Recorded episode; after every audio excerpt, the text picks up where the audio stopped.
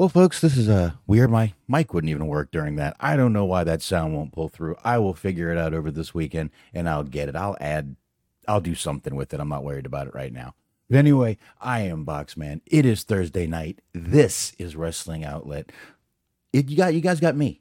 That's it. I'm by myself tonight. Uh, Smark is camping with the fam. So uh, this is it. This is what you got. You got me tonight. That's all. So uh, I got tons to get into. I've got everything from Tony Khan's comments, uh, Triple H's comments that Tony Khan responded to, WWE India. Uh, we've got uh, Liv Morgan, Charlotte, not in a movie anymore, and unfortunately, we're gonna have to start with a couple of uh, a couple of uh, a couple of deaths. One tied to wrestling, one a wrestler. Um, former wrestlers, so we could uh, we'll we'll we'll definitely go ahead and get into those in just a few minutes here. But otherwise, um, that's really it. And of course, I got we got dynamite. We're going to talk about. Um, I've got some a couple other little uh, action figures I want to show you from Sinn Bodhi, former Kizarny, um, has been making his own action figures, and I like to show them to you guys. I think he's doing a great job. Uh, he posts them on the Wrestling Umbrella group, and um, they're great. I think everyone he's putting out has been great. I grabbed four quick screenshots for you guys, and we'll put them up there in just a little while. But um, um, in the meantime, I really don't have anything else going on except just kind of working and coming home. I work, I go home. I go back to work, I come back home. I go back to work, I come back like a lot of you do. I know it's not just me, folks. I know a lot of you guys do the same thing I do. You just go to work, you come home, not much of a life afterwards. But um, that's why I do this. That's why I've got this to uh, just kind of let it out every now and then. And as I've said before, there's days where, boy, do I need to do this. There's it's like I don't want to do it, and then as soon as I get here and I sit and the mics are on, it's like, oh yeah oh yeah, this is what I needed to be doing tonight. So I'm glad to be here with you guys. And uh, I will go ahead and just probably go ahead and get started. I've got a decent amount of news to get into. Like I said, I want to show you those Sinn Bodhi action figures. And uh, we will go ahead and talk a little bit about Dynamite. I know we got SummerSlam coming up this weekend, but I mean, what am I going to do? Blind predictions? I really haven't watched. I've, I, again, I keep up, but I really don't watch and focus on it and concentrate on it. Um, I think I actually have. I can pull it up. I mean, we can pull up the Wikipedia if I have time and if I'm not sick of friggin' talking. Maybe we'll go ahead and do that. Um, my wife just ran out to grab me some beers because uh, I thought I had some. I didn't. So she just ran out to do that. That also means, though, I got uh, a couple of kids here by themselves, but it's my middle one and my 14 year old. Shouldn't have any interruptions, everybody. Um, if we do, you guys can, uh, I'll stand up and y'all can see me in my, uh, my Zubaz here. Got on the yellow and blue. What's up, Logan? Yes, I am. Do you need anything? Yes. Okay, maybe there will be interruptions even with my 14 and 10 year old here. My 14 year old is about to turn 15 and start fucking driving. I I I swear I blinked and I was bringing him home from the hospital. It, it, it's it's scary. Um and uh right here tomorrow I turn 48 years old, folks. So I was told today I don't look a day over 35. I said, thank you. I don't feel a day over 65. So, but, um, what are you going to do, right? Uh, yeah, let's go ahead and get into some, uh, get into a little bit of wrestling. Um, this is a little more than wrestling. This first uh, gentleman we're going to talk about, a little more than wrestling. Um, Paul Reubens, also known as the character Pee Wee Herman uh, the other day passed away, and um, I got to admit this one kind of hurt. I he, he, was having a kind of private battle uh, going on with cancer, and um, you know I follow him on on social media, and and he's very active, and he has been very active. and it was just so weird that you know I don't know. I wasn't expecting this, and I mean, I grew up watching Pee Wee's Playhouse. My kids still watch it today. I'll be honest. When Netflix used to do the DVDs, I got them, and I burnt them. That's what I did. That's what I did. You want to come at me? Come at me. Go ahead. I burnt the DVDs, and I've got them. And when we used to be, they were in my. Uh, I've got them on, obviously on my hard drive now. But I, uh, when we had my old, I had a Trailblazer, and it had the TV package, the whole entertainment package in the back. So the kids would just watch Pee Wee's Playhouse. And I'm like, I love this that they love this show. It, it it meant a lot to me. It really did. It meant a lot to me that they loved that show because that meant that show meant a lot to me as a kid. Um, matter of fact, Ario, who sits beside me a few weeks ago, just said uh, "Mecca like a high, mecca hiney ho," and I just didn't miss a beat. Mecca like a high, mecca shiny ho. he looked at me like, "What the fuck?" I'm like, "Yeah, dude, I'm with you." I was there. But uh, Pee Wee or Paul Rubin did have a little bit to do with wrestling. Um, it's funny, WWE put out this whole thing about, uh, you know, Pee Wee Herman and Paul of, uh, I, I did have a Trailblazer.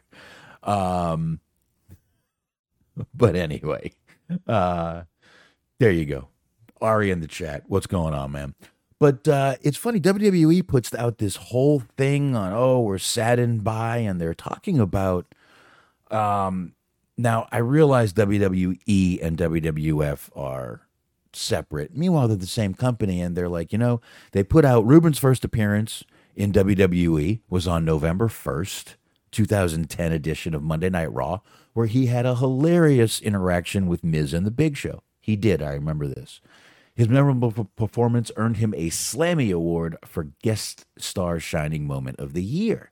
Now, they said that was his first appearance. That's not exactly true. I'm sure by now you guys have heard this and know this. In 1985, he was actually, um, when there was whole, the whole rock and, you know, uh, kind of also the rock and roll connection going on with uh, WWF at the time. Pee Herman was in a segment with Rowdy Roddy Piper. You can actually find audio of it if you look around on YouTube. Um, so I just found it odd they left that out. I really did. I found it a little bit odd they left that out. He also appeared um, at uh, WrestleMania 27, where he was in a segment with The Rock and Mean Gene. Mean Gene, miss him too and uh, admitted he was John Cena's number one fan. But uh, yeah, so of course, oops, sorry about that, folks. So WWE did obviously post about him, but like I said, I understand WWE and WWF is a little bit of a difference there, different company, but I just kind of figured they would have brought up that too. I mean, with I guess they didn't want to bring up Piper. Piper uh, passed away a while ago. I mean, that's obviously obvious, you know, pretty horrible. But um, yeah, 70 years old, uh, had a private battle with cancer. And um, like I said, man, pretty sad. This is a piece of my childhood taken.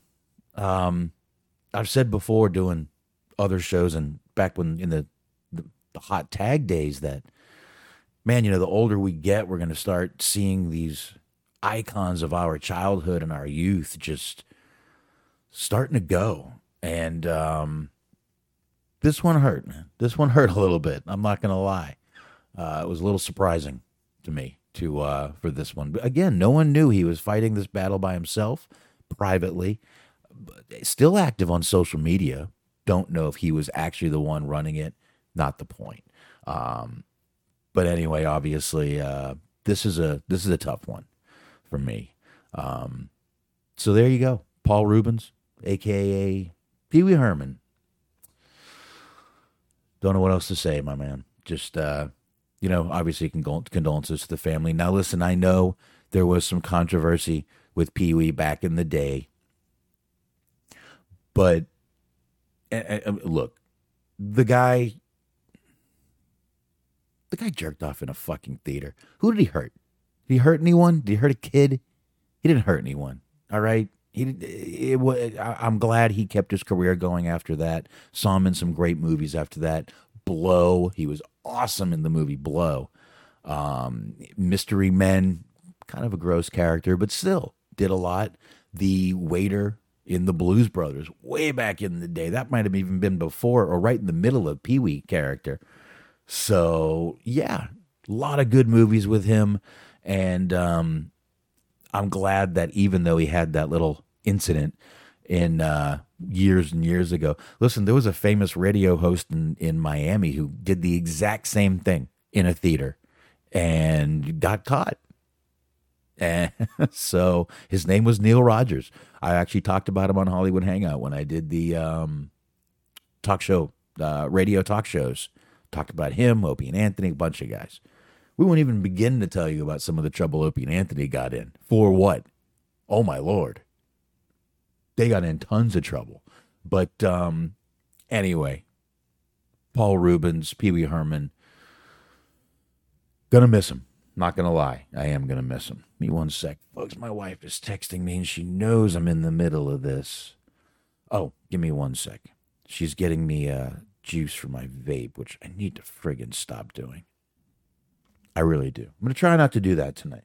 I've got the, my other vape, my CBD vape right here beside me. So this one's a lot quieter. But anyway, uh, we're going to move on from Pee Wee Herman. Unfortunately, I got to get into another uh, uh, death. This one has more to do with wrestling. I will admit, a little bit before my time, um, this character was, but boy, I'll tell you, we're uh, we lost two controversial characters. I would say Paul Reubens was definitely a controversial character. We just talked about the controversy, but um, this is another character who was very controversial, especially for the time uh, he was out and uh, doing this character. This is a uh, exotic. Exotic? What the fuck did I just say? See, Arya. See what happens? I couldn't spell. I can't talk. The fuck man. What the hell did I just say? Please forgive me. I did not mean to butcher this name. Exotic Adrian Street also passed away um, this week. 60 year career he was doing this for. Um, so let's see. Born the son of a coal miner in Wales.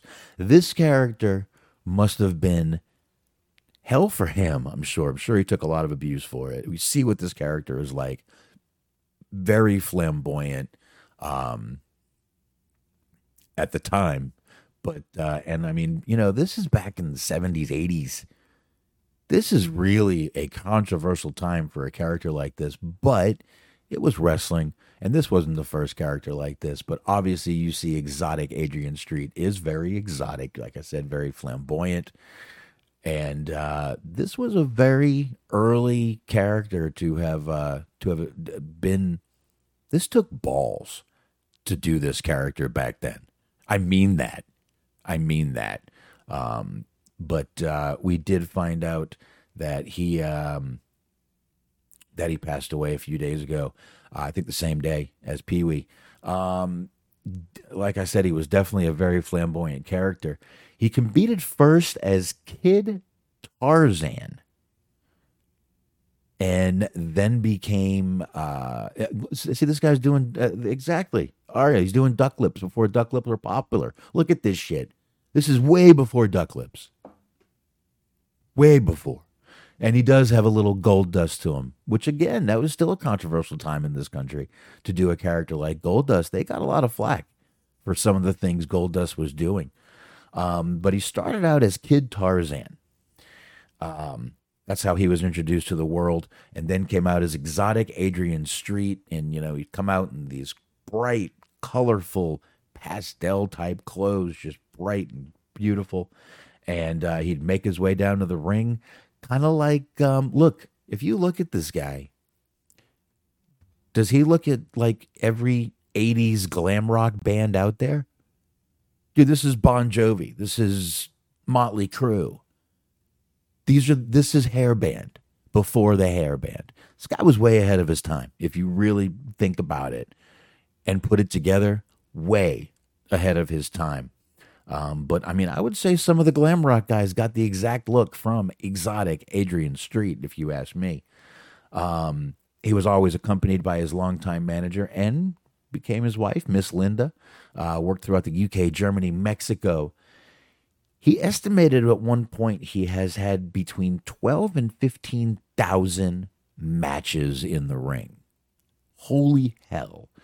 Um, he's also credited for designing the gear worn by Mick Foley's Dude Love during his rivalry, uh, rivalry with Stone Cold Steve Austin. So there you go.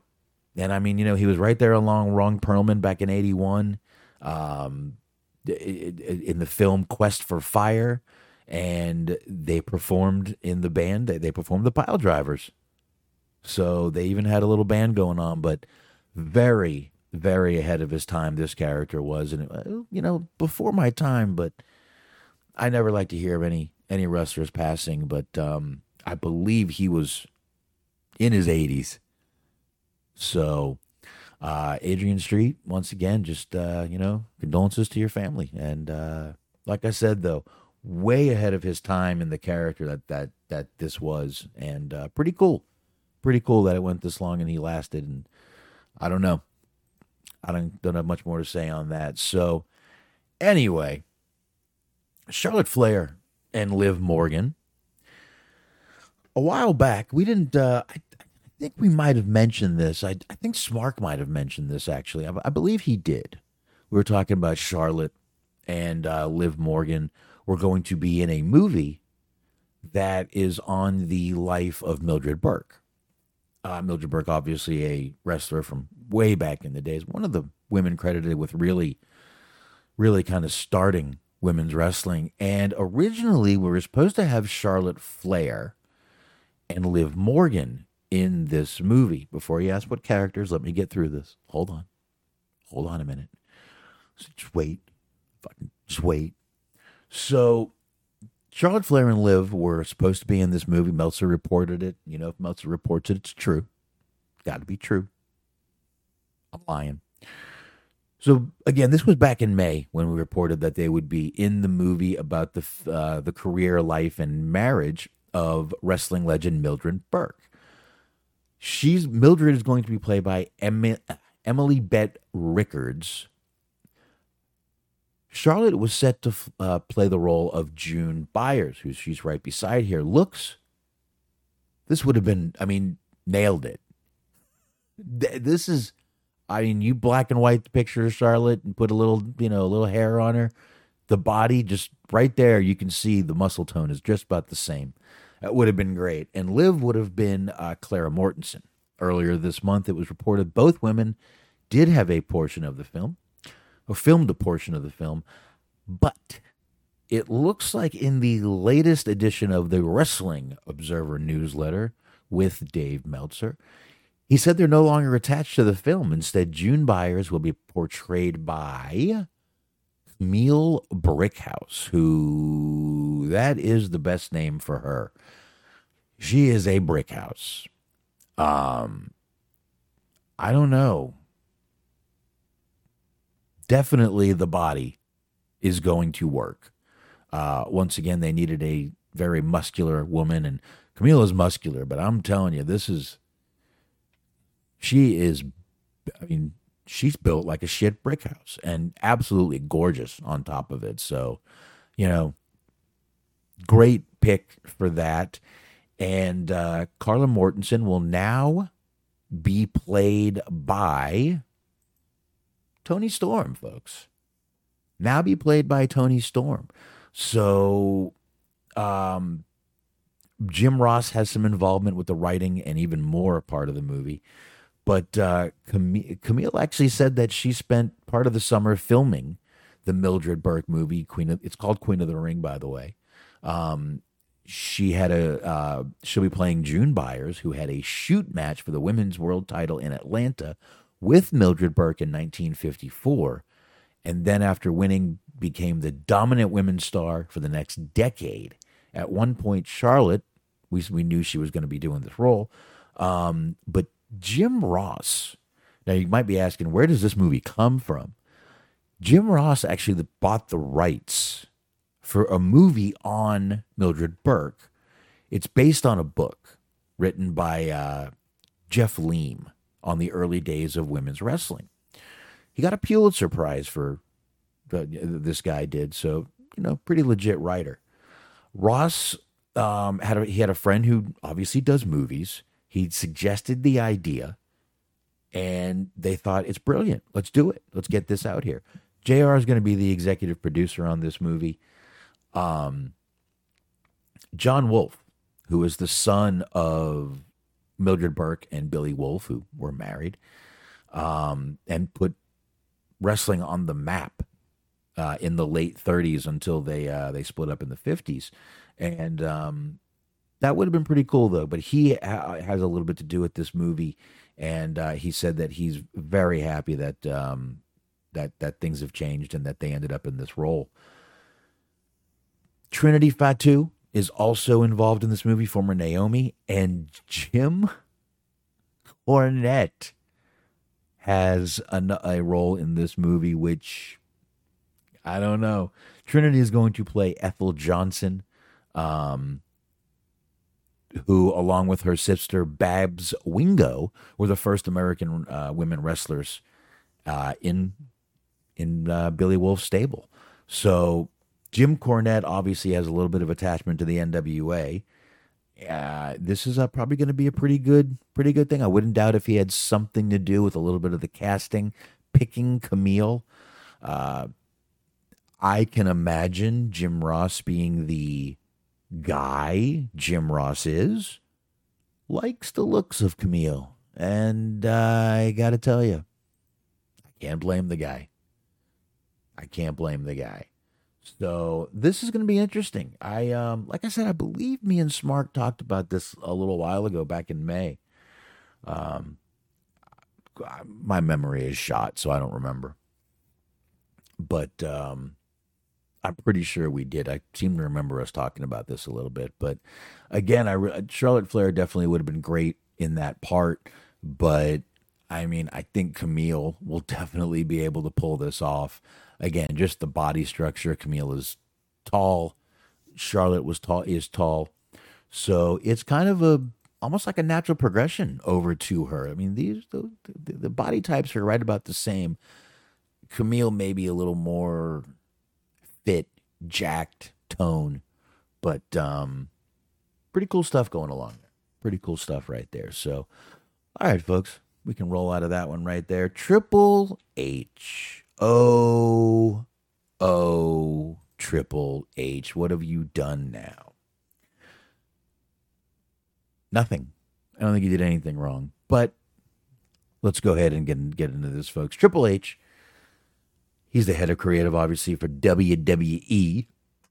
And um, there was a little documentary that uh, we had talked about. Definitely, we had talked about this documentary on July 31st that came out on Peacock on Cody Rhodes. American Nightmare becoming Cody Rhodes. It was a two hour special. Took a look at Rhodes' uh, entire journey from being a wrestler in high school, lacing up his boots in OVW, obviously some of his time in the Indies, some time in WWE, uh, and of course, even addressed some time in AEW. Uh, obviously, he had to get they had to get some permission to use the AEW footage, which Tony obviously gave them. Um, and Triple H was in there, and of course, in the video, and this is what he said. This is the, the I'm going to give you the whole thing. Uh, they were talking about, you know, obviously Cody winning the AEW championship and AEW. That kind of were just talking about that a little bit. And Triple H said, you know, uh, he stated to then take that gamble again and say, this is not what I wanted to be. I did not want to grow up dreaming to be the champion or the face of a secondary promotion. I wanted to be the WWE champion. Obviously, Triple H right here referencing Rhodes returning, leaving AEW, coming back to WWE um, to pursue the WWE championship. And I got to tell you, I let me uh let me be honest here, folks. Tell me where he's lying, please. I don't think he said anything wrong here.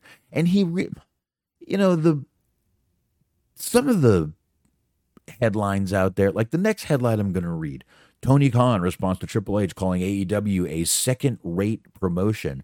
Not fucking what he said. Not fucking what he said. Not at all. He said it is a secondary promotion. Secondary. That could mean a lot of things. Secondary is alternative. It's an alternative promotion. That is what AEW is. WWE has been around forever. They've been around then, now, forever, together. We know this. This company's been around for a long time. They have tenure, they have a legacy, they have everything. They have been around for so long. We have so many eras of WWF slash E that we can go back to. So, all in all, if you've got half a fucking brain and you're not just a AEW lackey, you're not just a WWE lackey, which I don't, I really don't feel I'm either. I try to be fair. I'm sure I got a bias one way or the other. I'm, I apologize for that, but whatever. I don't see where Paul is lying here. Triple H, I don't see where he's lying. AEW is a secondary promotion. Again, take secondary how you want. Is it second? Yes, it is second in the ratings compared to WWE. I don't compare their ratings, no, they're not even on the same night. Comparing their ratings is stupid. It, they're not on the same night. It's not worth it. There is no war. The only war going on is the war in every fan who, who wants to keep a war going. That's where the little war is. Otherwise, I don't feel like Triple H said anything wrong here. I really don't. He's just saying if you really take this down, the kid took a gamble. He didn't want to just be AEW. He wanted to live his father's, he wanted to hold the title his dad held. I get it. No one shit on AEW. No one shit on the AEW title. But when it comes to to tenure, to longevity in the business, I'm sorry. WWE is it. WWE is a billion dollar company. Tony Khan has billions of dollars. AEW is not worth billions of dollars. Here's the difference WWE is worth billions. When they do this merger, they're going to be worth more than that, more than a billion. They're going to be worth billions, tri- uh, plural. I don't feel the guy said anything wrong at all here. I'm sorry. AEW is a secondary promotion. It is an alternative promotion. It does not get the ratings WWE gets. It doesn't have the eyes on it WWE does. It doesn't have the buzz. It doesn't have the media attention. It just doesn't. None of this is a shot at AEW. They've been around four years. Do you know what it takes to get what WWE has? Time. Time. That's all it takes. So if AEW can stick around, they will still be a second promotion, a second day promotion. But they might get more of that. You know, once they've got a little bit of longevity, a little bit of tenure, four years ain't shit. TNA has been trying this for 15, 16, 17, 20 fucking years. And they can't get their feet off the ground. AEW has done something very good here. All they got to do is not worry about this not worry about anything, not worry about WWE, and worry about AEW and the business and your company. That's it. That's it. So, of course, Tony Khan did an interview because Tony Khan does interviews.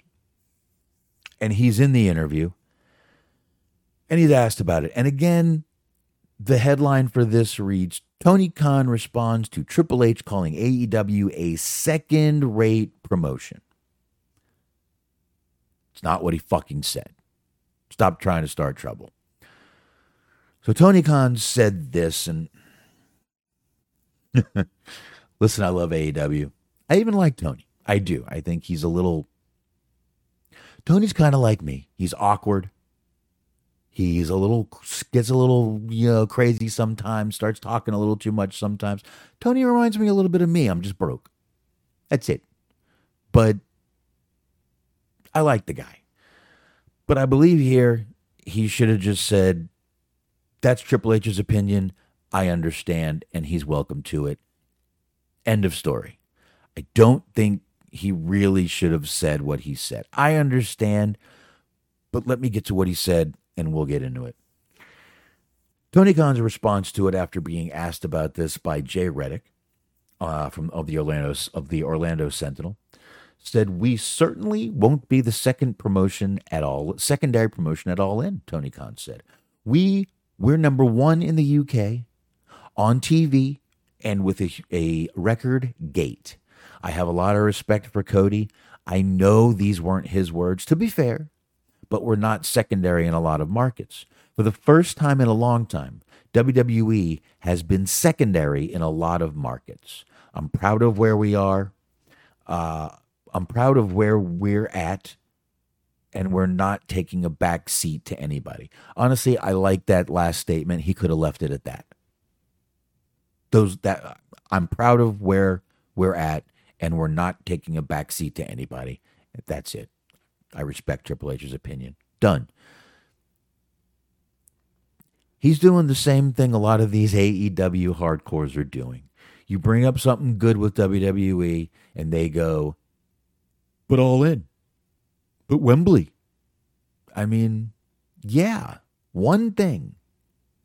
One thing. And then what? We've talked about this on, on the show before. It's one thing me and Smark try to do. And then what? And then what happens? After all in, you're going to come back here. And you know what you're still going to be? A secondary promotion.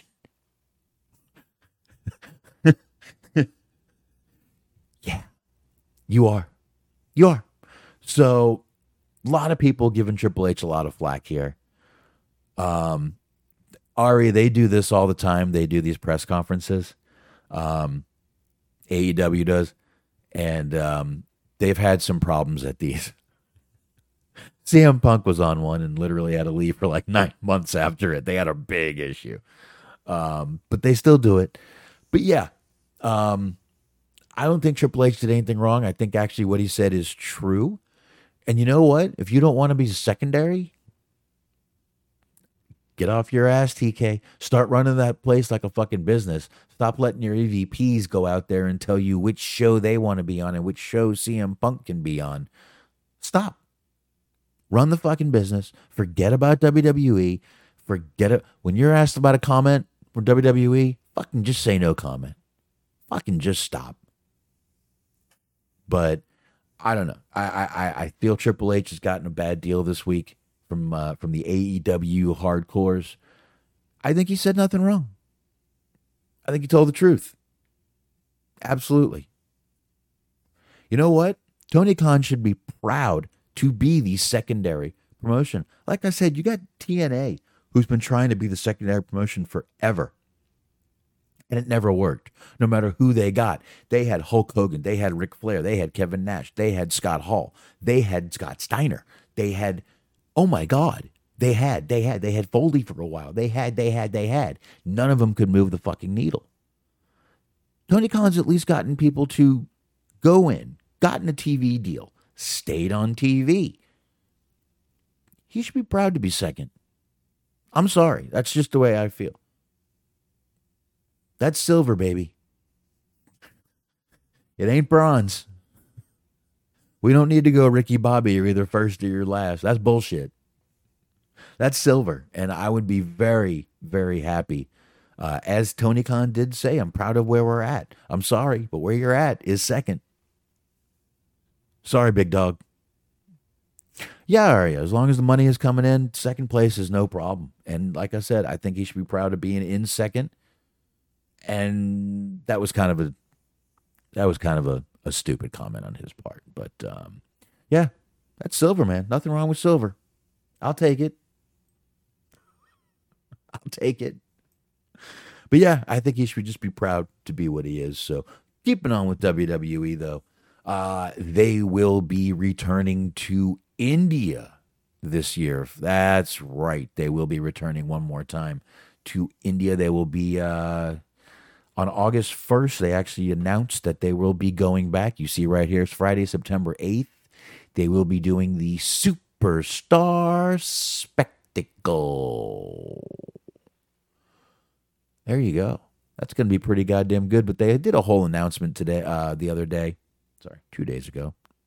Still trying to get used to the show being on Thursday, folks. Um, that they will be going back there on Fridays again, Friday, September 8th, 2023, this year. I'm sure they're going to do good over there. They always do good over in those markets. Um, but I just thought it was a little bit interesting to uh, to see, you know, who they got up here, and they've definitely got a few of the right guys up here. You see, they've got uh, Shanky, Shaky, whatever his name is, Shanky. They've got Matt Riddle, Rhea. Got to bring Rhea. Drew McIntyre, I see up there. I believe that's Bronson Reed back there. And uh, a couple of guys, I'm not sure who they are, to be honest with you. Natalya, Becky Lynch, Kevin Owens, Sami Zayn. Definitely going to be a pretty good show. Even Jinder Mahal. Let's there's Jinder right there. Seth Rollins in the middle. But um, that's it. So uh, I always like to just tell y'all they're going to be returning over to India. So I am going to take a little drink. I'm thirsty as hell. Boy, getting through this shit, aren't we? Mm-hmm. All right. God damn it, I forgot I got a magnet on my koozie. It just stuck to my mixer. Sorry about that. So, we just talked about Tony Khan, billionaire, business owner, entrepreneur, if you want to go there with it.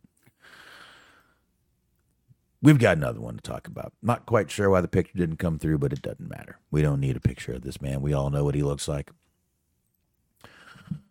Vince McMahon is once again back in the news, folks. Um, he issued an internal statement, in email, to everyone in WWE on some things that have been going on.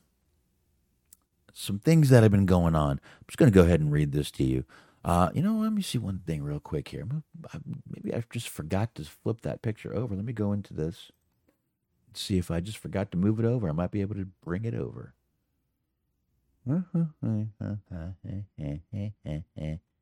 No, I just forgot to get the picture. Oh well. Whatever.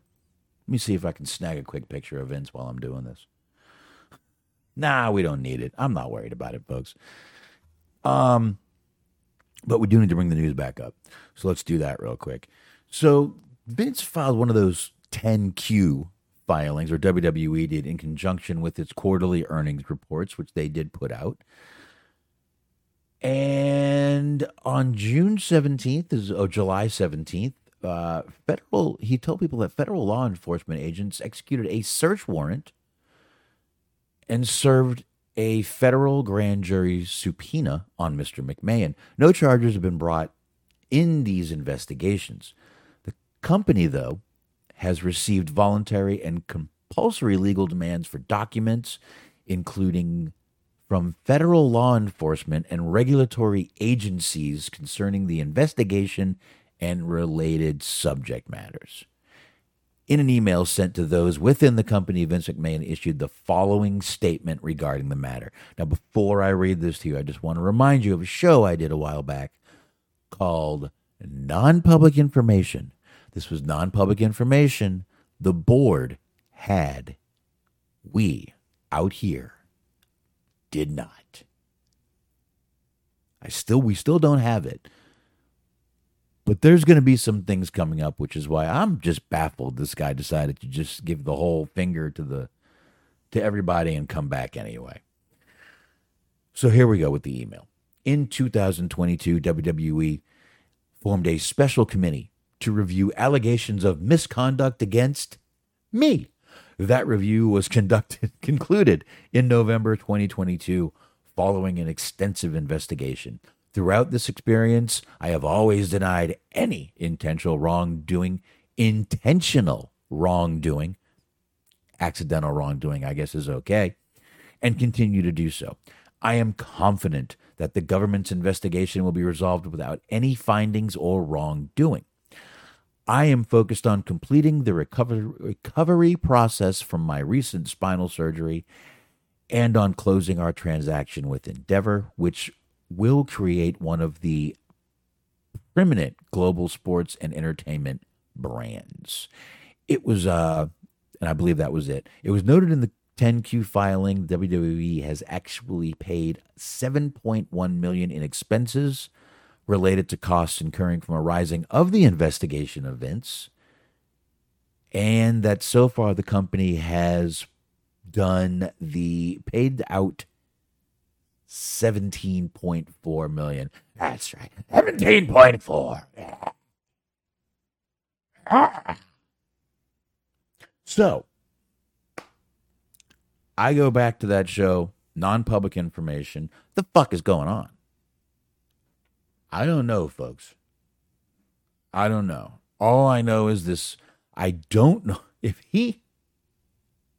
Well, I'll tell you, no one's ever been so so happy to go up against the government since he beat the shit out of him in that goddamn in that goddamn steroid trial. He's like, go ahead, bring it on, bitches. Yeah. Yeah.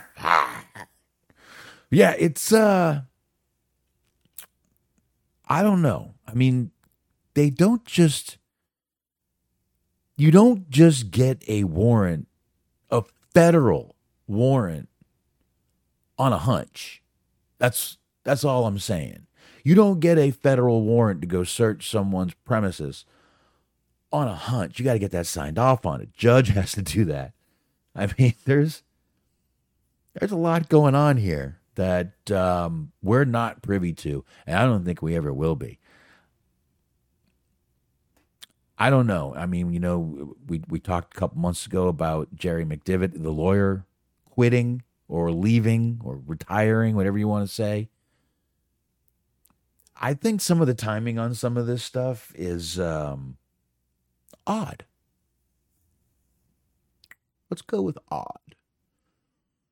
Non coincidental. We could go with that one too. I don't know. Like I said, a couple months ago, we're sitting here talking about Jerry McDevitt leaving, retiring, whatever. Now we're talking about federal warrants being served and executed. You know, um, but hey, he's confident. Ain't nothing going to happen, folks. Don't you worry. Vince has this taken care of, folks. Sorry, Arya, no picture. not going to do it. I don't have time. Well, I got time. I don't have the energy. I'm lazy. I'm lazy. What do you want me to do? Let's get into one more thing. I got two more stories. We'll talk a little bit of Sinn Bodhi. We'll talk a little bit of AE Dub. Then we'll get the fuck out of here. I'm down with that. So, Paul Heyman. Got a picture of Paul Heyman. Was on ESPN. right, right where he belongs. Um, he was on ESPN first take, and he was kind of asked where he views himself as an all-time manager. Now, I believe last week we were just talking about how I believe it was Tommy Dreamer was talking about how Paul is one of the is the the goat, the greatest, the best. And I don't think Paul Heyman disagrees, folks. I don't think he does. When asked that question, Paul Heyman said, I'm the GOAT. I'm the greatest of all time. Stephen A. Smith says, Really? Heyman said, Yeah, undisputed. Stephen A. Smith says, Undisputed. Well, there was a Bobby the Brain Heenan. Heyman says, Screw him, he's dead. Smith said, Oh, okay. Oh boy. Heyman said, and it gets better.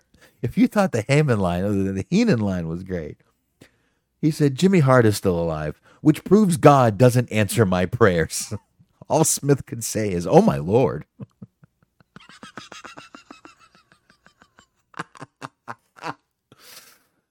Folks, if you didn't think Paul Heyman was one of the greatest, one of the absolute greatest, that should change your mind right there. He's sitting there with Roman Reigns and he's saying all this.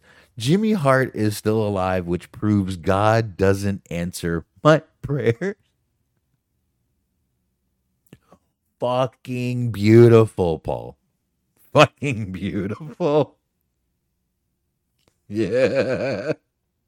I'm sorry. I'm sorry I had to bring this up. Heyman is, I mean, we've all said, I mean, this guy knows how to go out there. He knows how to cut the promos. He knows how to sell the pay per views, oh, premium live events. He knows how to go out there. Paul Heyman, plain and simple, knows how to put asses in seats, and he's done it for a long time. Bringing people into the arena in ECW back in the day. Listen, we all know this was a guy who had some problems, didn't pay people. Think that's far behind us at this point. Um, he definitely is one of the greatest. Like I, I mean, I've said this tons of times. The guy just knows what to say, when to say it, how to say it, and I mean, he doesn't even have to say anything. His facial reactions outside the ring when Brock, when I'm sorry, when Roman Reigns, and back when he was with Brock, his facial expressions always made a may not have made the match, but it always bettered the match. I can't think of anything Paul Heyman ever did that was just just absolutely unnecessary. Well, there was one unnecessary thing. There was one uh, where I believe he was on his first night, and I believe he said something about we've got Bush. Uh, Jim Ross was just like, whoa, you talking about there, boy? But uh, he definitely is the GOAT. I don't think, I mean, Jimmy Hart, great, great. Heenan, awesome. But I mean, when you think about it, this guy is, I mean, it just says this guy is served right there on the screen, served as manager for six world champions. One of them right here. Roman Reigns, who is going to break more records with his title run. You don't think that's going to last till at least next WrestleMania? Ah, ah. Oh yes, it will. But yeah, Paul Heyman, one of the greatest, always will be. I thought this was a. Uh, I didn't watch the whole interview, but I saw this this segment and a little bit more. I was kind of watching before the show. Just great, absolutely fucking great, and just Stephen A. Smith had this look on his face when they did the Jimmy Hart thing, like, are we getting canceled to that? Probably not. Probably not. It's I mean, it's fucking it's Paul Heyman. I think everybody's uh I don't think anybody's surprised at anything Heyman says.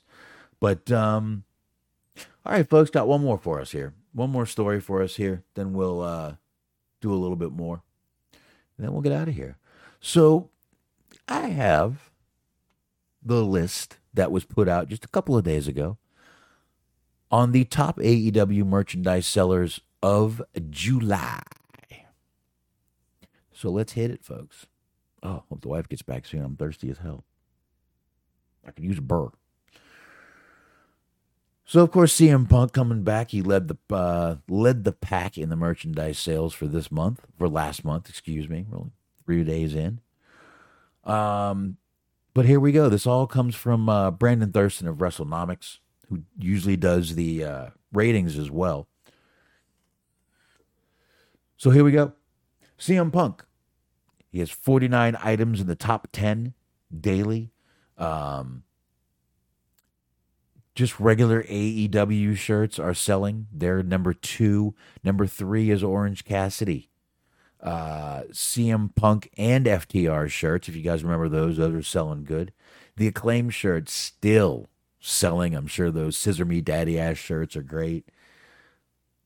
Number six already. MJF and Adam Cole.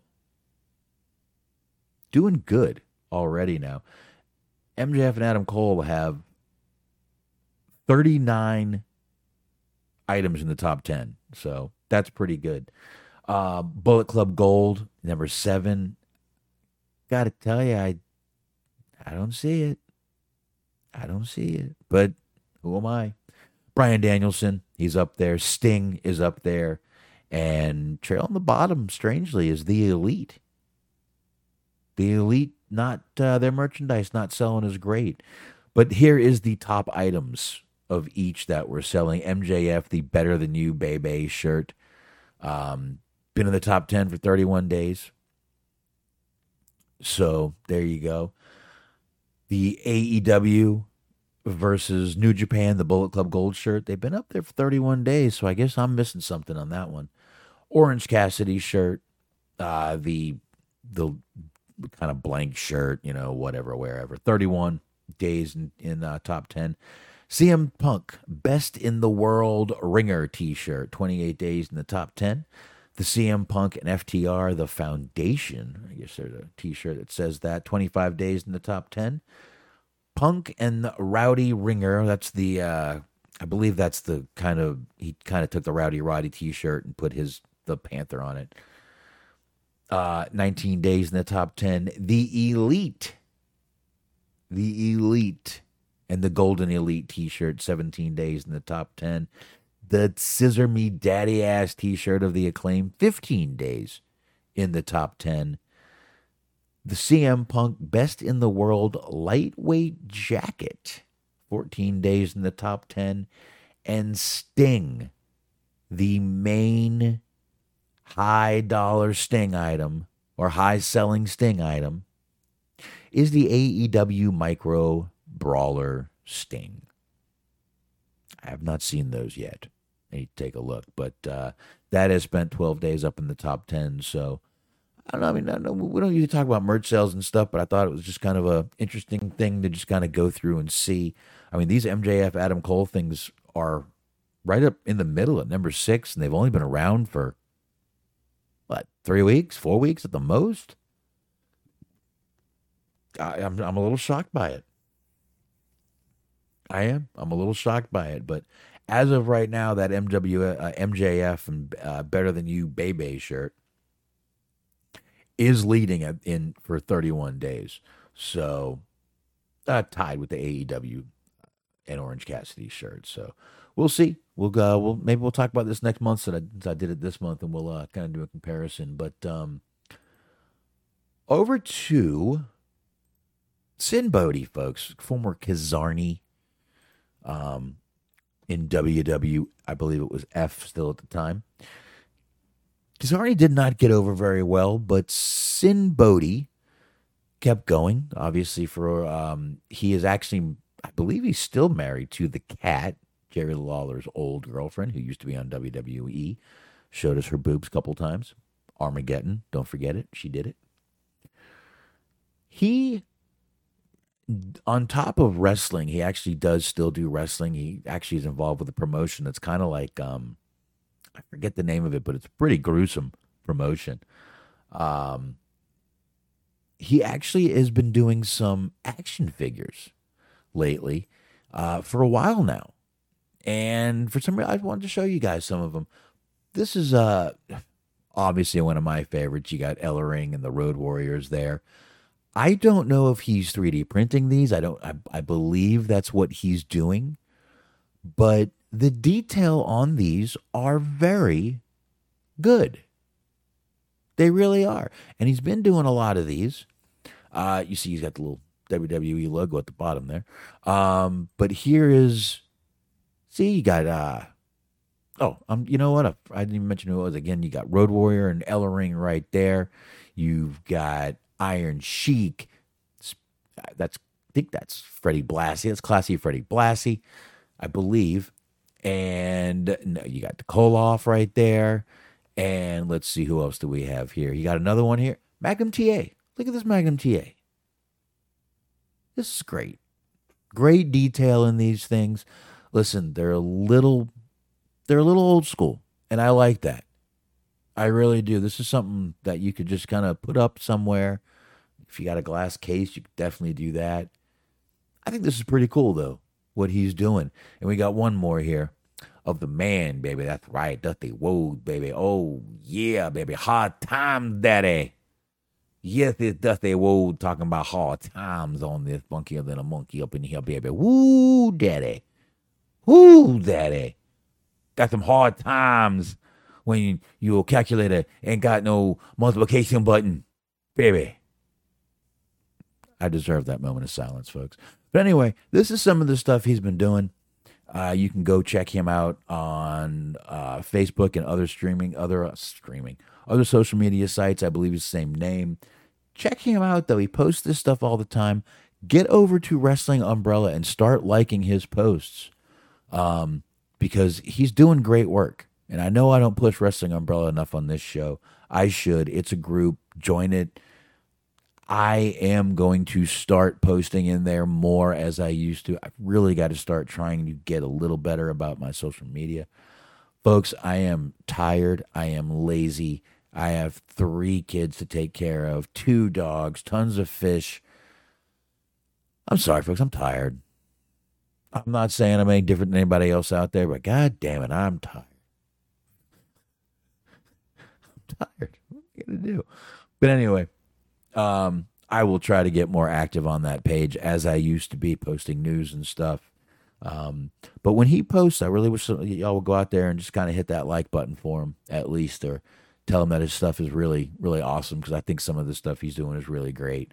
And I kind of like that they're not, you know, they, they, they got that kind of old school feel to them, you know, and they look very, very good. I think the detail is very good on some of them, especially this Magnum TA.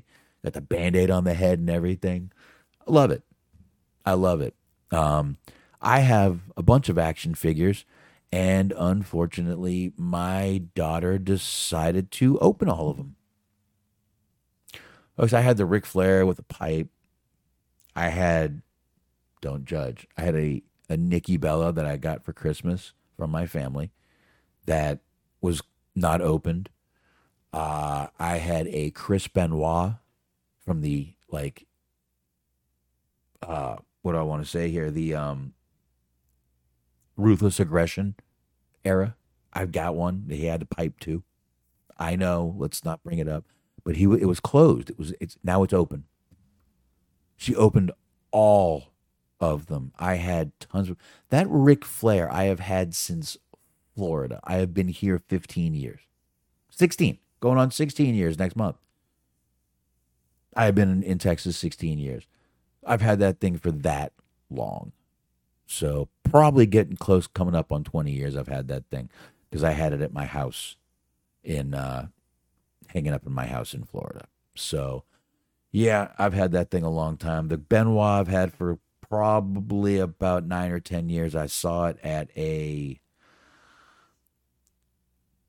toy store that I used to live near, a vintage toy store, and had a ton of action figures. And that was one of them that had never been opened. So I decided to grab it. Paid 15 bucks for it. I don't even know what it's worth. I never looked it up. And we're shit now. But anyway, she's three. She'll be turning four next month. And um, she don't know any better. I didn't get mad at her. I was just I was more upset with with just I I I guess I shouldn't have left them in a box on the floor, but they've been there forever. No one touched them. So, whatever, man. I did it. But uh, pretty cool stuff Sinn Bodhi's got going on right there. Just thought I'd show that to you guys. And uh, from there, we can go ahead and get right into AEW Dynamite, folks. Think that's what we should go ahead and do. Last night was their 200th episode of AEW Dynamite. Um, they were in Tampa. We got a we started this one off right here. We got a little video from from Tony Khan thanking us fans. Um, through the night, they kind of played some moments throughout the years that we've seen, and um, it was pretty cool. I thought they actually had a really good show last night. I really enjoyed it and uh, pretty good. Wasn't exactly a surprise. It had been kind of getting out throughout the past couple weeks, and and and kind of yesterday it was really out. Rob Van Dam, Rob Van Dam. Uh, and I got to admit, I popped. I fucking stood up and I, I, I couldn't help myself. I stood up and RV deed soon as I saw him. I don't know what it is, but it was pretty cool to see Rob Van Dam, and we'll get into that in a little while, just a few minutes here. But uh, that's how the show started off with Tony thanking all of us for being around still, hanging with them, and you know, pretty cool, pretty cool little thing there. Um, and then we kicked off with Jericho and Takeshita against Guevara and Garcia. That is what we did. We kicked off with those guys right there who went out there and I thought the match was fucking going just fine. You had Callis going through the match a little bit, getting involved. Jericho not exactly happy every time Callis gets involved. Uh, at one point, Callis takes the baseball bat that he has in his hand and cracks Garcia in the head when the ref isn't looking. And you just kind of have Jericho kind of looking at him like, what did you do? The fuck did you do that for? What the fuck did you do? After Jericho still takes the win though. He didn't he didn't forget to pin and still ended up pinning and taking the win for uh for him and Takeshita. And Callis is all proud of himself. You can see that by the smile on his face. And um, Guevara is just looking at him, and even Garcia's looking at him like, what the fuck? Um, Garcia now is just like a wiggle worm in the ring. He just dances. Every time you hit him, he dances. Every time he hits you, he dances. Dirk wants Bon, bon Jericho back. Bon Joviaco. bon Jovi Jericho. I don't know, man. Short hair. I, th- I think you're talking uh, about the short hair. Bonjo Bon Jericho. I don't know, man. That's that's not Jericho though. That that's that that's Y2J. You know, Jericho evolves. Jericho evolves, Dirk. That's Y2J. You got to you got to remember that. But uh obviously still causing dissension, telling the story. I don't know, man. The more they tell the story, the more I think Jericho's not going to do it. More I think there's a bit of a swerve coming up on all of us. I don't think Jericho's going to do it. I think the JAS may soon be over, but I do not think that Jericho is going to join this. I don't think he's going to. I think Jericho's got a plan too. Call me crazy, call me wacko, but I think that's what's going to happen. So we'll see. We will definitely see. But uh, once again, we get a little video, like I had talked about, playing some kind of a past episodes. And I did get a little more detailed tonight because I knew I was going to be alone. So I figured I'll take up a little more of our time. Why not? Y'all are here to hear me talk. I don't know why you are, but you are. So I'll talk a little more. So, anyway, this is where it starts getting good. Like I said, this is where I kind of, even I stood up and did the old RVDs. Eh, eh, D. After the highlights, and you know, in that highlight re- video, I, not that I expected them to, but I was kind of glad that they didn't shy away from putting the Brodie Lee part in there. Um, think they might. I, I would have understood if they left it out. You want to make this a time about 200 episodes and you know happy time and not not a sad time. But I'm glad they left. They kept. They did that. Put it in. Brodie Lee was a part of these of, of of getting to these 200 episodes, and I'm glad they left that in. So just thought I'd throw that out there. But uh, Jack Perry comes out for his air air quote face to face with uh, Jerry Lynn that they had set up the week prior. And uh, I love that Jerry Lynn calls out and calls calls him Jungle. Listen, Jungle. Like like his real name was Jungle and his last name was Boy. I fucking love it. I don't know. It's funny to me. It's funny to me. Uh, RVD did it too, which was even funnier. He's probably introducing himself in the back as Hi, I'm Jungle. I hope he's not. So he's down there. Jerry Lynn is like, look, if I came down there and beat beat shit out of you, it would just be child abuse. Plus, like we had said last week, ah, my neck is put together with pins and screws, and no one would clear me to wrestle, which is fine. But he said I called somebody, and the crowd immediately started chanting the three letters R V D, and he obliges. He comes on out. Now, I want everyone to notice he came out to his old ECW theme of Walk by Pantera. I don't know if Tony's going to spend the money on a one off. So we're getting something done here. We already have a match next week for that FTW title. RVD and Jack Perry. That should be fun. RVD looking um You know what? Fat and happy. That's what RVD is looking. Fat and happy. I don't hate the motherfucker for it. The guy's living his best life. He's got two hot women he's running around with and doing God knows what with. Good man. But he wants to come on back for a while. And I think uh I think it's a good thing. Rob Van Dam, I'm sure, still can go. There was a time there he was kind of getting into slow mo. So I was kind of glad when he did retire. Mm, we'll see what he looks like now. But the crowd was hot for RVD coming out there. All he did was get in the ring and stare Jack Perry down, and he just slid out of the ring and took off. That was it. That was it. But after that, we got this little uh little thing with oop, hold on a second. Fucked up a minute there. With um Daddy Magic, Matt Menard. He called for a mandatory JAS meeting next week and um, kind of got in uh, Jericho's face a little bit doing it. Luckily, we've got Renee Paquette there to break things up, and I'd be afraid of I, I I'd be afraid of Mama. Actually, I think she's probably the same height as Matt Menard. I don't think she's wearing heels. So I don't know. I don't know, but there we go with that. There we go with that. So, uh, all right. There's that right there. I'm moving along a little bit, folks. I think I might have accidentally put two pictures in here twice. I think I did, which means I forgot a picture, which I don't care about. I'll just keep going from here. Um, then what we had was the no DQ match, no DQ three way match. It was with Moxley, um,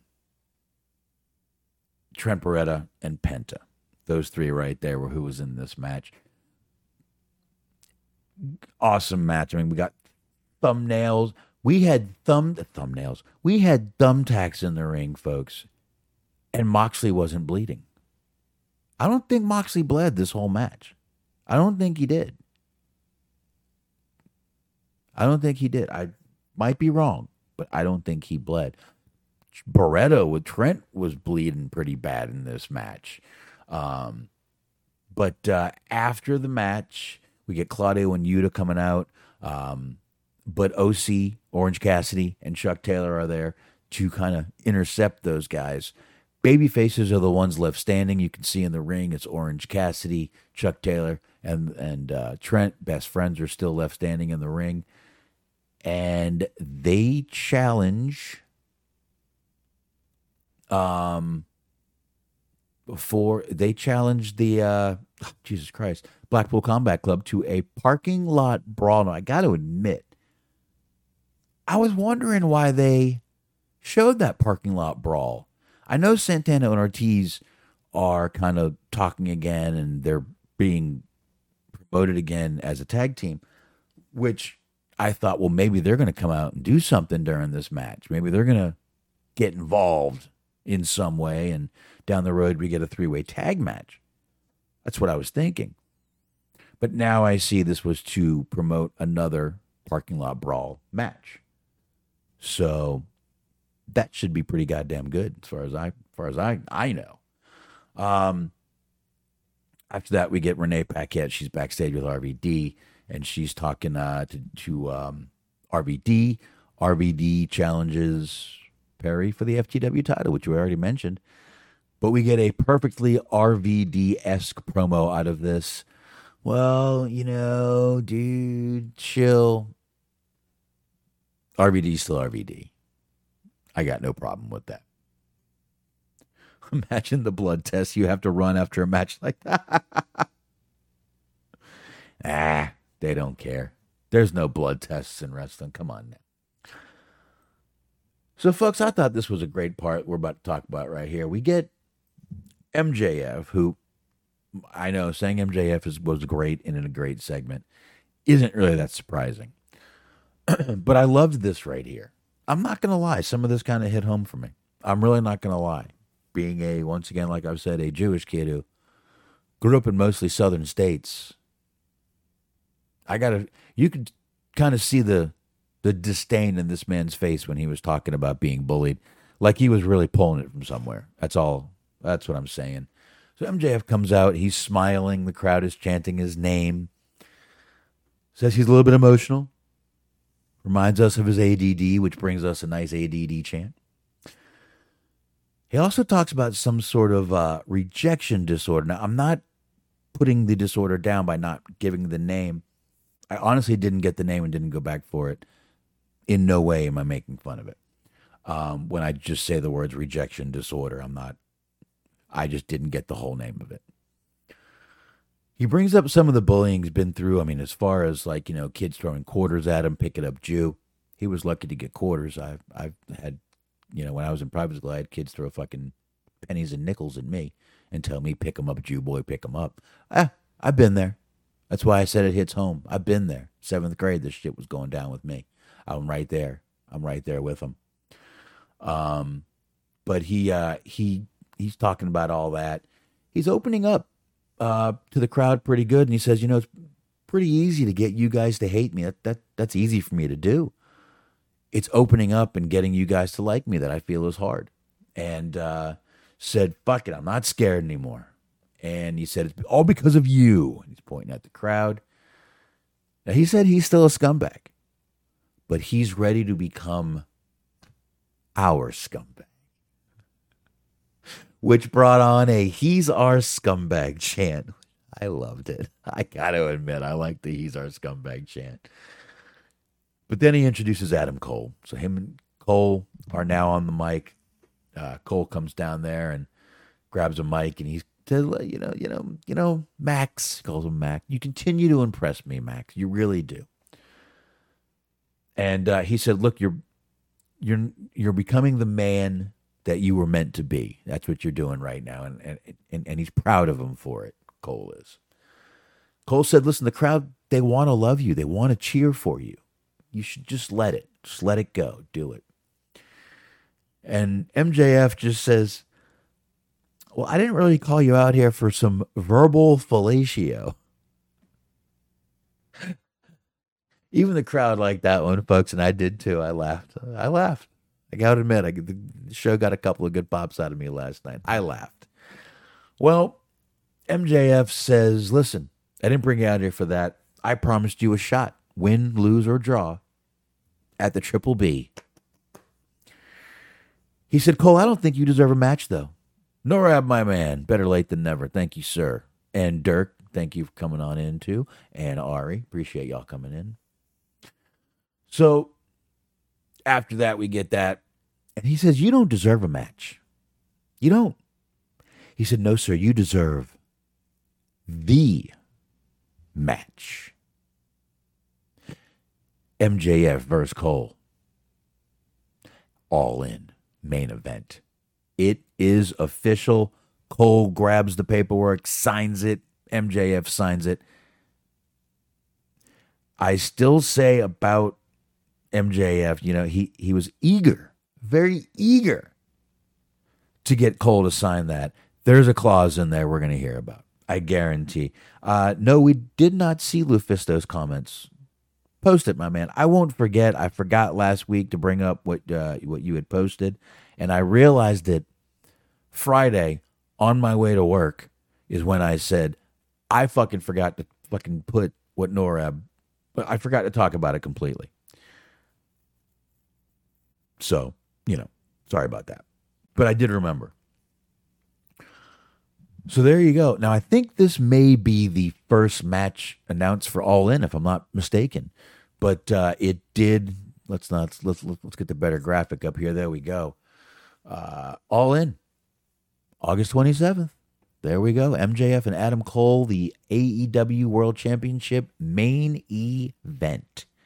So that's pretty good. Give me a sec, Nora. Let me pull that up right here for you guys. All right.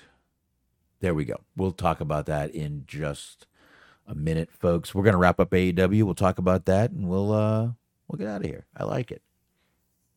I can't believe I'm already at 116. Feels like I've been talking for 10 minutes. What what? I don't fucking shut up, do I? Jesus Christ. How you know, Norab, how do you lose a stuffed crust pizza? I mean, I could see how you could lose like a thin crust, maybe. You know, it slides under a table or something, but big fat stuffed crust, I don't know. But uh, all right. So we're good with that. All in right there. So after that, we get, let me take this picture down because we don't need it anymore. We get the elite coming on down to the ring. And uh, it's the Elite versus Satnam Singh, Jeff Jarrett, and Jay Lethal. Now, this match was great. I really did like this match. It was great, good match, good moves. Of course, usual young bucks, they got to get their shit in, and they always do. They always do. And then we Hangman was down there after the match, uh, which the Elite did win. Hangman tells us the Elite have re-signed now, this is something we've talked about too, folks. I had no doubt in my mind that these guys were not going anywhere. They weren't leaving. Why would you leave a company just for money? Maybe WWE probably would have paid him more money. Them. Maybe. Why would you leave a company with for more money when you've got more money, you have freedom, you are basically an officer of the company and have say in a lot of what you do. Why? Why would anyone leave that company? They are like gods there. Absolutely like God, like God's there. So I don't know. I don't know. They are. I'm sorry. I got my wife was texting me something. I think my wife just got home. She did, which means I'll be able to get a beer. Now that the show is ending, I'll be able to have a beer. But anyway, um, they weren't going anywhere, folks. Anyone who told you any different, oh WWE, they're going, they're leaving, they're leaving. No, they were never fucking leaving. I'm, I don't ever feel these guys were leaving. Why would you leave? You got it made. You're the boss. You don't just leave because WWE might pay me a little more. Fuck that. Fuck that. So, anyway, after all that, we get uh, AR Fox and the, uh, the, the, the embassy affiliate or some bullshit. We get a video of them. They're at Nick Wayne's house. They go into Nick Wayne's, uh, looks like kind of a garage barn. There's a ring. Nick Wayne's got a ring in there. And they go in and they beat down Nick Wayne, which I don't know if these were his students or his friends or guys he trained. I don't really know. But man, when he fucking they they smash a picture of Nick Wayne and Buddy Wayne over his head. And I mean, you could see it's an older picture. Nick Wayne looks really young, and man, look how bloody he got from that picture, though. I don't know if he just went down there. It looked like he went down there and just rubbed his face in blood or in the glass. Oh, thank you, baby. Could you? I guess I don't get a koozie. Oh, I have a koozie. All right. Hold on. Oh, yeah, baby. It's Keystone, but it's beer. Oh. Oh, I feel so good. Okay. Sorry, one more. Ah, cheers, folks. I needed that. I didn't drink last night. I needed a beer. What are you going to do? What are you going to do? But anyway, let's go ahead and get this done here. Almost finished. Got one more thing after this. So, pretty crazy, though, how bloody Nick Wayne was. And then Swerve calls Darby like he's making a fucking ransom call. I swear to God, I thought he was going to tell him, We got your boy here. You can have him back for a million. I mean, it was a little scary. But anyway, after that, we get uh, Aussie Open. And I'm glad to see um, Aussie Open. I know the uh, one of those guys was hurt. Obviously, not hurt too bad because it hasn't been that long since we talked about that. Aussie Open versus El Hijo del Vikingo and Komander. Fun match. Honestly, was a fun match. Um, there was about 30 minutes left in the show when this match started. So this match went about 15 minutes. Excuse me. And then we went right to a commercial. And then we came back. Uh, Aussie Open retained there. And we had the main event, which was Tony Khan versus Shida for the AEW Women's Championship match. And that's a lot of people were going back and forth on this. Like, you know, it wouldn't hurt to take it off Toni Storm, but then again, what has Toni Storm done wrong? The blah blah blah blah blah. But I guess they decided it's uh it won't hurt to throw it on Shida. So here we go. Shida is our new, I believe, two time. This is her second time. I believe two time AEW Women's Champions. Um, so there you go. And was, there were two people back there. You see one with pink hair. There was another one that had blue hair. They just kept holding up this just hope both wrestlers have fun sign. Fun is part of it. Putting on a good match is the other. I really don't want to say what gender they could have been because I really couldn't tell, and I'm not going to offend anyone by judging it. So, but yeah, wrestling it, it, it was it's just kind of an odd sign. I had no, I don't care. I have no problem with it. But anyway, uh, Shida, your new women's champion, folks, and that's uh, that's it right there. Now, let's get into this. Uh, I can close Word. I can close down Word, Word, which means I can make this bigger, which means I should be able to actually get the camera a little better when I do that. Now, let's go ahead and take this little file here. Oh, hold on. He's even giving me a response. Oh, you know what? I'll get that in a minute. So Lufisto said, uh, had a one hour phone call with a current AEW talent. The women who actually addressed the problems I did today were the ones sent home by Tony Khan. There was a meeting to shoot on Thunder Rosa that Khan attended.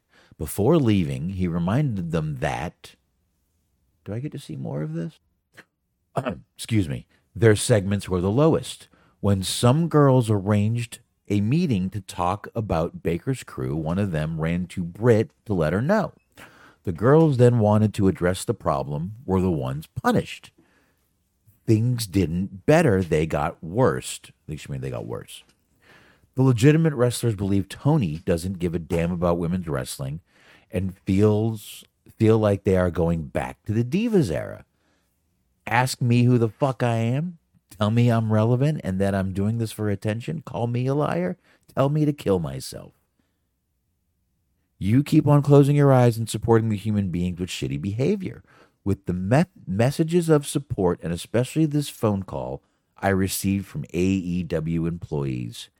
This nobody did the right thing. I believe that's all the comments it is.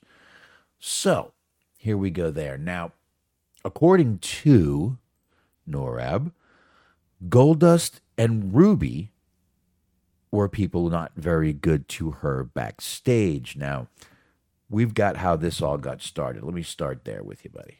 Let me start there with you, Norab.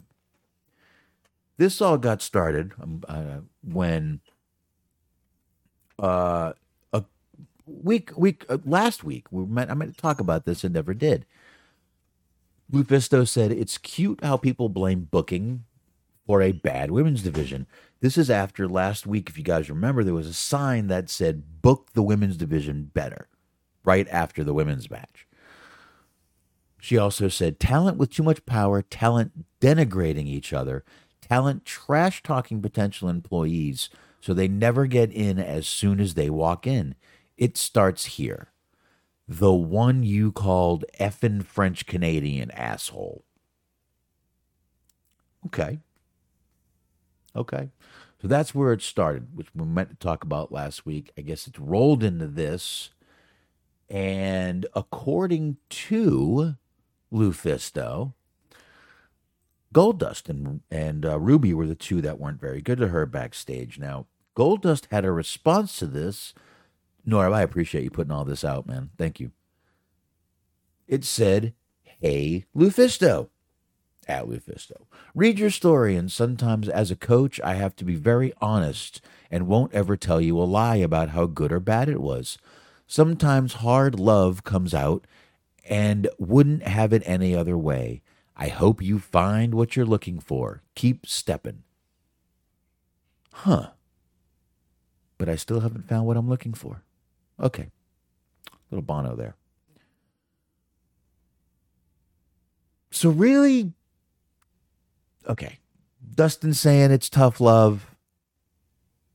Lufisto saying she's offended by it. Oh boy. Oh boy, here.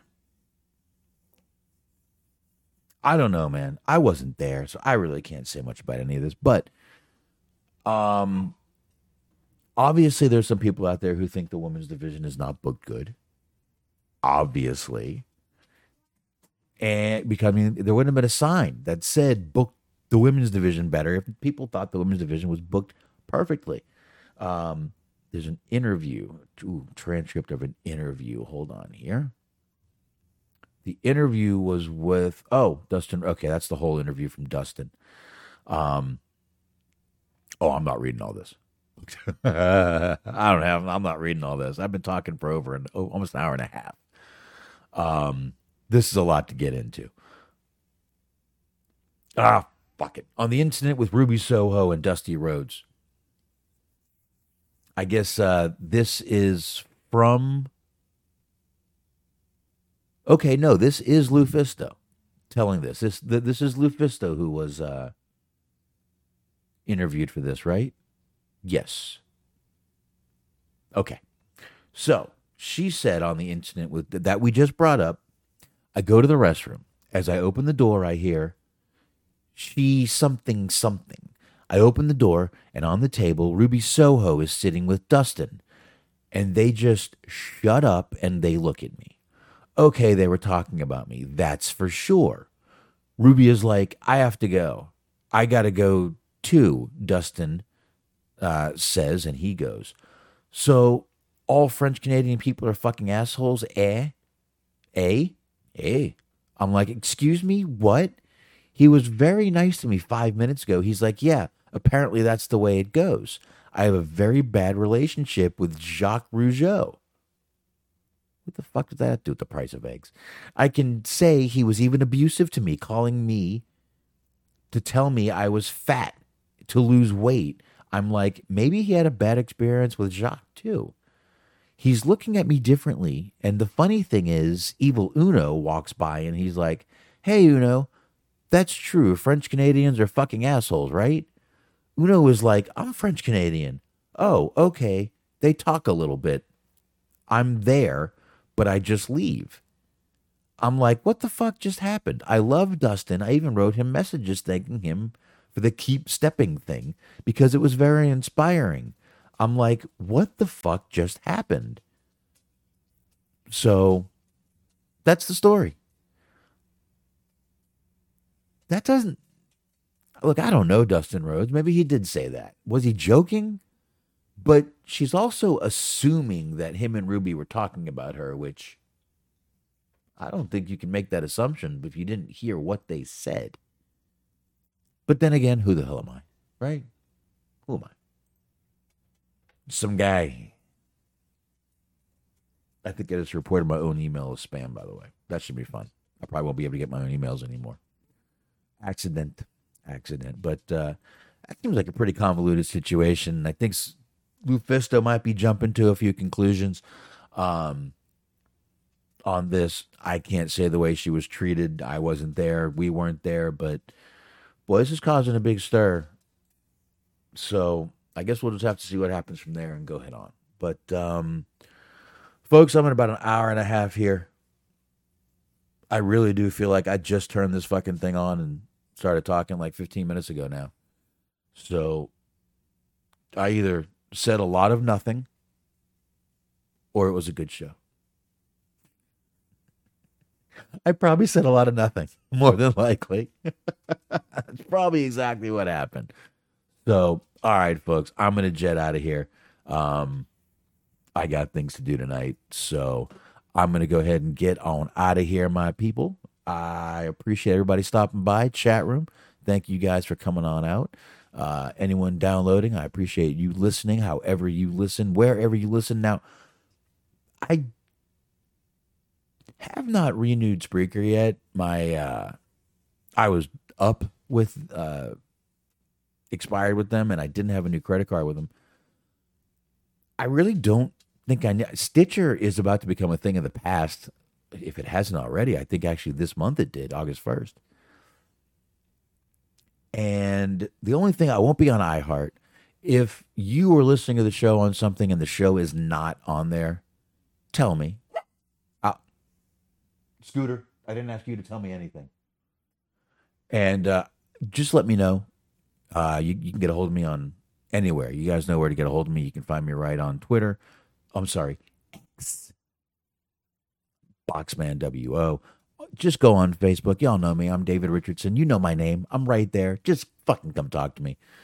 And uh, you can do that. You can even email. You can go right to uh, uh, uh, gmail.com you can do that right there too so uh, there you go thanks everybody for coming on out i do appreciate it and uh, i will uh, smark will be back with me next week. Like i said he was camping this week. Hope he had a great time. I hope you guys had a great time hanging out with me. I had a good time. And i will be back here next week with smark. On that note